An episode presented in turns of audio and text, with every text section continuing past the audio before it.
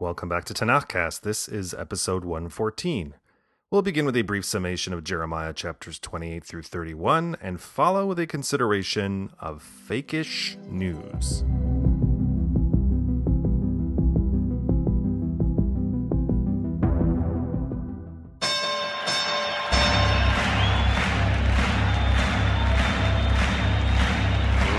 Gentlemen, welcome to the main event.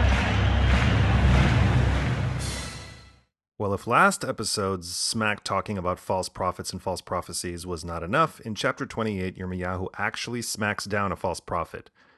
Let's set the scene. So, in the last episode, Yirmiyahu is in the temple courtyard where he is tearing a strip off the Jewish elites for fomenting revolt against Babylonia during his tirade. He mentions how false prophets declare that the temple vessels looted by the Babylonians during the failed uprising in 597 BCE would triumphantly return. And he's like, there was no way those vessels were coming back. And not only that, all the remaining vessels would be taken as well. And then there was the bit with the cup of wrath and the yoke. So, so here we are. It's the next chapter. And the prophet Hananiah ben Azur takes center stage in the temple court. And the first thing he says is, and, and listen closely to his style, quote, Thus said the Lord of hosts, the God of Israel, I hereby break the yoke of the king of Babylon. In two years I will restore to this place all the vessels of the house of the Lord, which King Nebuchadnezzar of Babylon took from this place and brought to Babylon. And I will bring back to this place King Jeconiah, son of Jehoiakim of Judah, and all the Judean exiles who went into Babylon, declares the Lord. Yes, I will break the yoke of the king of Babylon. Each piece of this prophecy directly rebuts Yirmiyahu's claims from the previous chapter and turns Yirmiyahu's sight gag against him, and it seems to have had a profound impact, as rather than calling out Hananiah as a fake and a charlatan, Yirmiyahu says, quote, Amen. May the Lord do so. May the Lord fulfill what you have prophesied and bring back from Babylon to this place the vessels of the house of the Lord and all the exiles.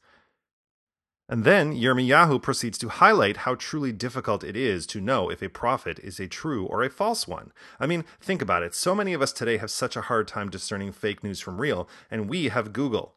Yirmiyahu basically tells Hananiah that it's been the prophet's lot to prophesy doom and gloom, and it's nice to hear a prophecy of good tidings, but, quote, only when the word of the prophet comes true can it be known that the Lord really sent him. Then Hananiah takes it a step further. He steps forward and takes the yoke off the neck of Yirmiyahu and breaks it. Oh, damn! And to make sure that we don't miss the point, Hananiah says that within two years, God will break the yoke of Babylon and free all the nations. Well, Yirmiyahu is speechless. It's a dramatic moment. I mean, until God tells Yirmiyahu to clap back. Quote, You broke the bars of wood, but you shall make bars of iron instead. And then Yirmiyahu unleashed the kraken. Suffice to say, the prophecies that follow were not of good tidings, and the chapter concludes laconically with, quote, And the prophet Hananiah died that year in the seventh month. Oh, damn! Chapter 29 sheds an interesting light on an aspect of the story that is rarely discussed. We got a little glimmer in the previous episode when Yirmiyahu alluded to the Egyptian Jewish community. What I'm referring to is the Jewish diaspora. So there's a substantial community of Jews living in Egypt, but there's also a not insubstantial community of Jews living in Babylonia, specifically those taken captive in the failed revolt of 597 BCE. Those folks taken into exile saw themselves as the creme de la creme of Jewish society, and furthermore, they saw their predicament as temporary. They would soon return to Jerusalem to resume their role as leaders, influencers, and tastemakers. And there were plenty of folks in Judah who wanted those folks to come back. Harken back to Hananiah's prophecy Jehoiachin will return any minute. Tzidkiyahu, if you recall, was installed as king by Nebuchadnezzar because Tzidkiyahu was pliable. The real king languishes in exile, but soon, soon, soon, soon, he'll come back. Hananiah promised. So when Yirmiyahu sits down and dispatches a letter to quote the priests, the prophets, the rest of the elders of the exile community, and to all the people whom Nebuchadnezzar had exiled from Jerusalem to Babylon, the message is clear. You're not going anywhere anytime soon.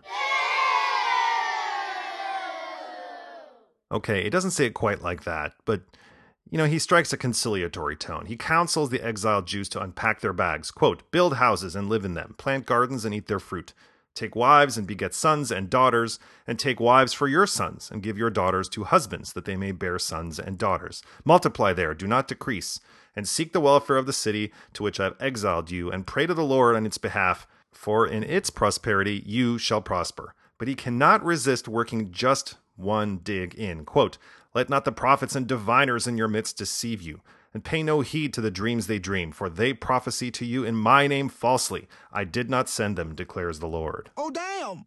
But this dig has another purpose, because if you're the Babylonian authorities, you're probably listening very closely to what these prophets and diviners are saying to the people, especially when they're running around telling the Jews that any minute now, Babylon will crumble. And to the Babylonian ears, that sounds an awful lot like sedition. So it's not surprising that the tone Yirmiyahu strikes in the rest of the letter is equal parts poetry and pacification. He tells the exiles to behave themselves. The time will come when they will return to their land, but until then, anyone who dares to subvert divine plans will be destroyed. And Yirmiyahu calls out two of these folks by name. Achav ben Koliah and Tzidkiyahu ben Maaseiah, two false prophets who are eventually arrested and executed by the Babylonians. Though there was no official reply to Yirmiyahu's letter from the exiles, Shmayahu the Nechlamite, a man of some stature among the exiles, sends a letter to Tzfanya, a leading temple priest, admonishing him. Why are you letting this Yirmiyahu play the prophet and run around spouting nonsense? Lock him up. And he goes and he writes this letter to us telling us that we'll be in exile for generations. You go to hell! You go to hell and you die! Well, Tzfanya shows the letter to Yirmiyahu, who basically gives Shmaya the side eye and the stink eye. Quote, There shall be no man of this line dwelling among this people, or seeing the good things I am going to do for my people, declares the Lord, for he has urged disloyalty toward the Lord. Oh, damn! Chapter 30 and 31 are prophecies of consolation, which can best be summed up by verse 3. Quote, For days are coming, declares the Lord, when I will restore the fortunes of my people Israel and Judah, said the Lord, and I will bring them back to the land that I gave their fathers, and they shall possess it. Yirmiyahu's tone is almost celebratory in his descriptions of how good it's going to be. Quote, Ah, that day is awesome. There is none like it. God will bring his children home. Quote, They shall come with weeping, and with compassion I will guide them. I will lead them to the streams of water by a level road where they will not stumble. For I am ever a father to Israel. Ephraim is my firstborn. What's interesting to note here is the attention that Yirmiyahu pays to the tribes of the north. He mentions Samaria, Mount Ephraim, Rachel and her grandson Ephraim, and the house of Israel alongside the house of Judah, redeemed from the hands of their enemies in the north, which raises an interesting question of chronology. The northern kingdom was unseated in 721 BCE by the Assyrians, and a large number of the people were taken into exile. Those that remained behind remained in Samaria to settle in a narrow band along the former border with the kingdom of Judah. When Assyria's hold on Israel weakened in the second half of the 7th century BCE, there was a fleeting hope in Judah that they would be able to reestablish a unified kingdom and snatch back some of the territories in the north, the lands of Ephraim that once belonged to the kingdom of Israel. Yoshiyahu encouraged this dream, hoping to capitalize on Assyria's distractedness, but the subsequent king Chizkiyahu sealed the deal. So perhaps Yirmiyahu's prophecy dates from the reign of Yoshiyahu when he said, quote, I will bring them in from the northland, gather them from the ends of the earth, the blind and the lame among them, those with child and those in labor, in a vast throng they shall return here. These are very fine sentiments meant to, you know, elevate the people, especially the talk of a new covenant, a covenant striking in its difference from the covenant God made with the Jews when they departed Egypt. Quote, I will put my teaching into their inmost being and inscribe it upon their hearts. Then I will be their God, and they shall be my people. And as for Jerusalem, it will be rebuilt, and it will be bigger, better, stronger, bigger, better, better, stronger, bigger, bigger, better, stronger, bigger, better, better, stronger, bigger, better, Here endeth the lesson.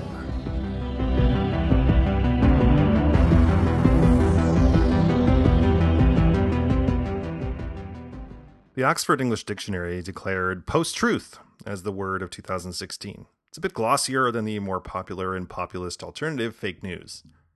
The OED defines post truth as, quote, relating to or denoting circumstances in which objective facts are less influential in shaping public opinion than appeals to emotion and personal belief. That's a rather charitable way of calling bullshit bullshit, I guess. And I gotta say that uh, I am pleasantly heartened that the word bullshit has potentially crossed over from a vulgarity to common parlance because of its prevalence, you know, in these days. But I digress. Post truth, fake news. You're fighting the fake news. It's fake. phony, fake. Some of the prime yet inadvertent purveyors of fake news, that is, Facebook, tried to deploy a different term in recent weeks. They trotted out false news, but fake news and false news are, are really not the same. Fake implies intent. I present something that I know is not real as real. So when I write a piece stating that Pope Francis endorsed the Republican nominee or that Republican bros in Congress were going to party and pound back some brews to celebrate the passage of the American Health Care Act, I'm intentionally misleading my readers.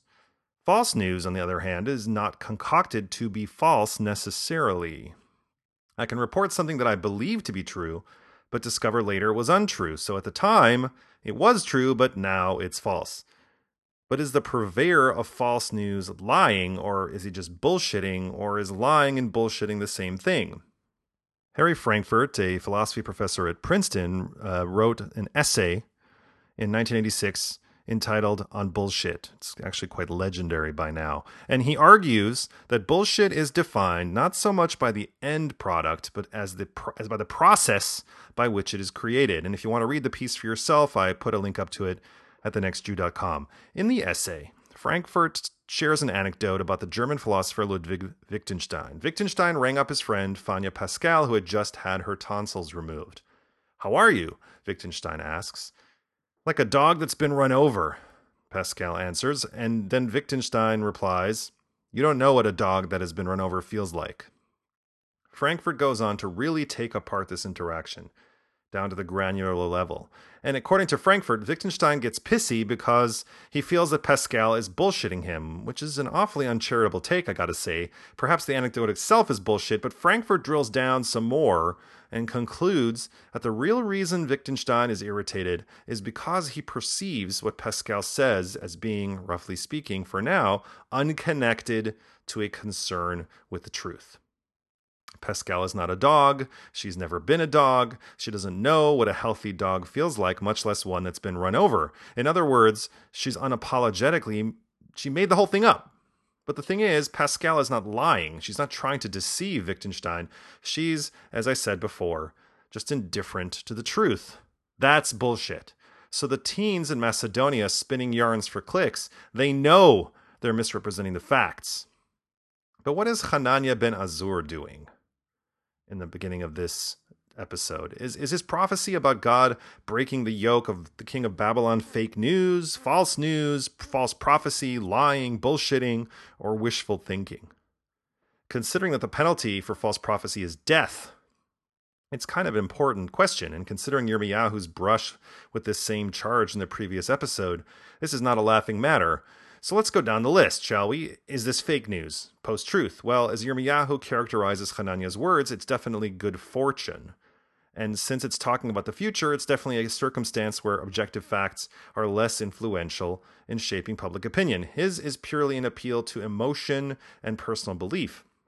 And as Yirmiyahu further qualifies, only when the prophecy is checked against reality at some point in the future can we determine if the prophet was telling the truth. So what sounds true now might eventually end up false, or vice versa. If it sounds false now, if you wait long enough, it may prove to be true. So is Hananiah lying? Is he purposely trying to deceive the people and the priests when he foretells success in the rebellion against Babylon, the return of the looted temple vessels, and the exiles?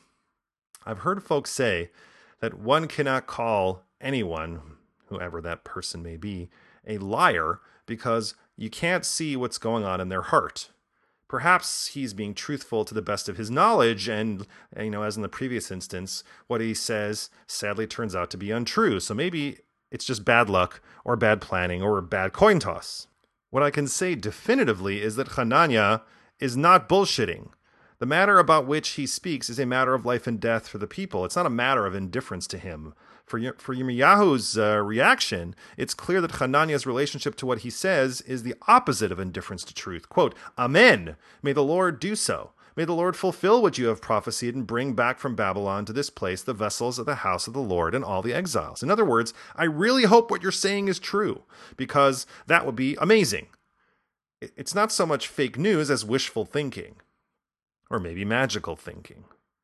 Wishful thinking is grounded in a belief based on what's pleasing to imagine, as opposed to evidence or, as you know, the armies of the Babylonian Empire. Magical thinking is grounded in a belief that an object, action, or prophecy not logically related to a course of events can influence its outcome. In the end, Yirmiyahu is having neither, despite Hananiah's best intentions and fervent wishes for the end of Babylonian domination within two years. The truth will out. Quote, Listen, Hananiah, the Lord did not send you, and you have given this people lying assurances. You hear that? Lying assurances. And for that, the punishment is clear. Oh, damn!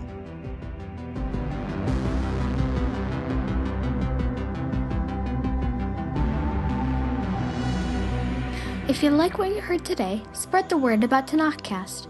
Send a friend an email to say, Hey, would it kill you to check out Tanakhcast?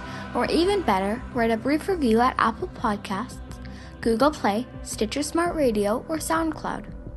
It's a small thing, really, but it will help other people who might be interested in some Bible learning find this podcast. Or if you want to help in a bigger way, support us at Patreon. Just search for Tanakhcast and pledge your shekels either on a one time or monthly basis and receive special blessings from the Most High. I thank you in advance for that and encourage you to join us again in two weeks for Episode 115, when we continue the book of Jeremiah with chapters 32 through 35.